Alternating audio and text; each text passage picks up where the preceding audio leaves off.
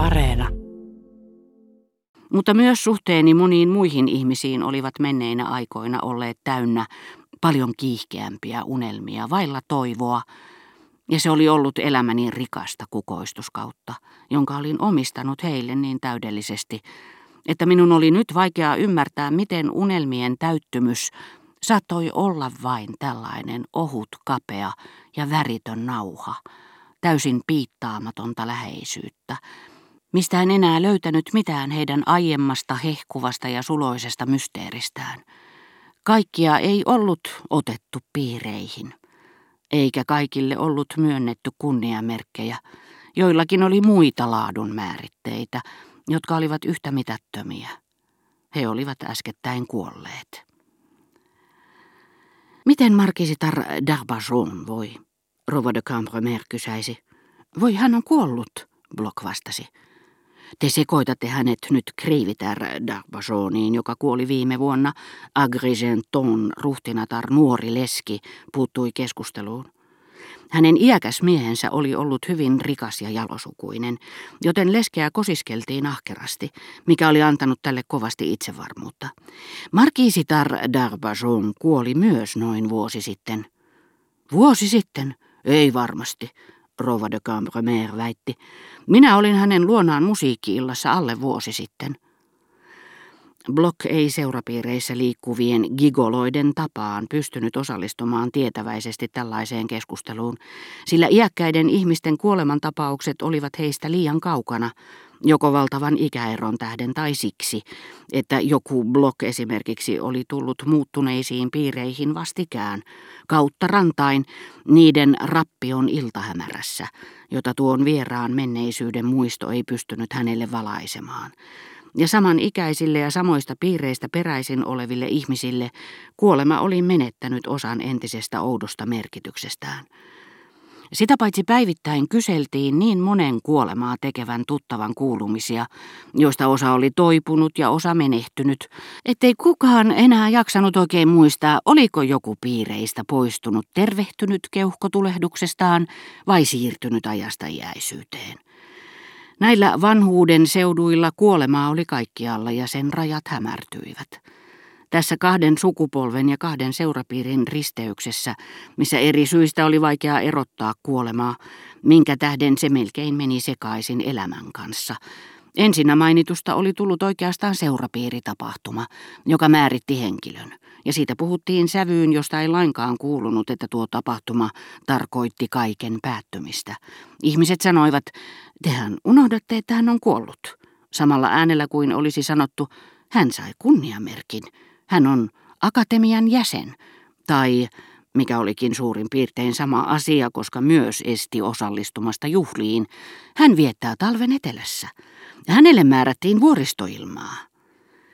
Ja kuuluisilla henkilöillä oli sentään jäämistö, joka auttoi muistamaan, että heidän olemassaolonsa oli päättynyt. Mutta seurapiirien tavallisista ikäihmisistä ei oikein tiedetty, olivatko he kuolleita vai eivät, eikä vain siksi, että heidän menneisyytensä tunnettiin huonosti tai oli unohdettu, vaan etenkin siksi, että he eivät enää millään tavalla kuuluneet tulevaisuuteen ja vaikeus valita, olivatko seurapiirien vanhukset sairaina poissa, vetäytyneet maaseudulle vai kuolleet, vahvisti paitsi epäröivien piittaamattomuuden, myös vainajien mitättömyyden. Mutta jos hän ei ole kuollut, niin miksi häntä ei enää koskaan näy, eikä hänen miestäänkään, kysyi muuan ikäneito, joka mielellään esitti nokkelaa. Kyllä minä sen osaan sinulle sanoa, vastasi hänen äitinsä, joka vaikka olikin viisissä kymmenissä, ei jättänyt yksiäkään juhlia väliin. He ovat vanhoja, eikä siinä iässä enää käydä ulkona. Vaikutti siltä, että ennen hautausmaata vanhuksille oli varattu suljettu kaupunki, jossa lamput paloivat kaiken aikaa sumussa. Rova de Saint-Vert ratkaisi kiistan ilmoittamalla, että Crevitar d'Arbajon oli kuollut vuosi sitten pitkän sairauden jälkeen, mutta että myös Markiisitar d'Arbajon oli kuollut sen jälkeen hyvin pian varsin tavanomaisesti. Ja siksi Markiisittaren kuolema muistutti kaikkien läsnäolijoiden elämänkulkuja, mikä selitti huomaamatta jäämisen ja sekaannukset. Kuullessaan rouva Darbajonin todella kuolleen ikäneito vilkaisi äitiään huolestuneena, sillä hän pelkäsi, että tieto ikätoverin kuolemasta järkyttäisi hänen äitiään. Hän oli etukäteen kuulevina, miten hänen äitinsä kuolemasta puhuttaisiin ja selitettäisiin. Hän järkyttyi kovasti rouva Darbajonin kuolemasta. Mutta päinvastoin. Aina kun joku hänen ikätovereistaan poistui, ikäneidon äiti ajattelikin, että oli kilpailussa päihittänyt perinvaaralliset vastustajat. Heidän kuolemansa oli ainoa seikka, joka enää sai hänet miellyttävästi tiedostamaan, että hän oli itse elossa.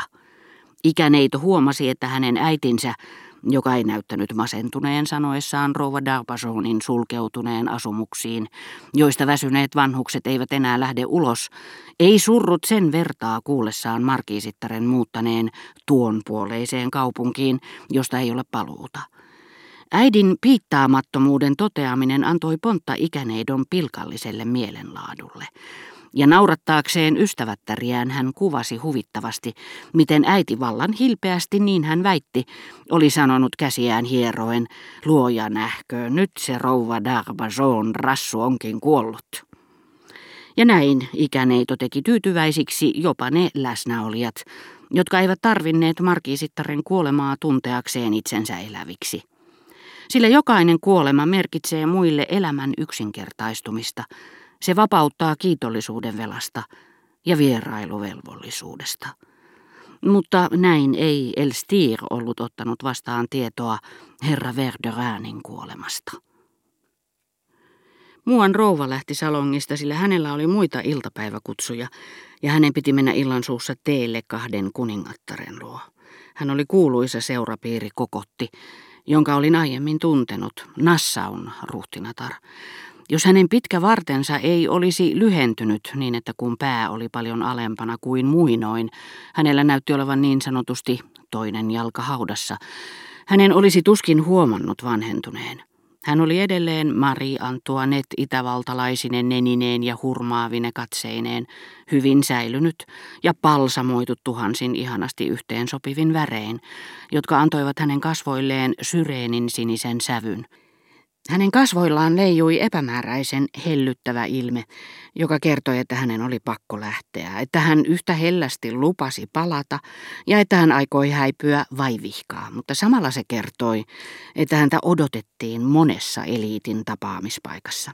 Hän oli syntynyt melkein valtaistuimen askelmilla, ollut naimisissa kolme kertaa ja rikkaat pankkiirit olivat ylläpitäneet häntä pitkään ja runsaskätisesti, puhumattakaan tuhansista muista seikkailuista, joita hän oli sallinut itselleen, joten hän kantoi kepeästi pukunsa alla, joka muuten oli malvan värinen, kuin hänen ihanat pyöreät silmänsä ja hänen maalatut kasvonsakin, sangen sekavia muistoja moninaisesta menneisyydestään. Kun hän häipyessään, englantilaisittain, kulki ohitseni, minä tervehdin häntä. Hän tunnisti minut, puristi kättäni, ja hänen pyöreät malvan väriset silmänsä tuijottivat minua kuin sanoen, emmepä me olekaan tavanneet pitkään aikaan, puhutaan siitä joskus toiste.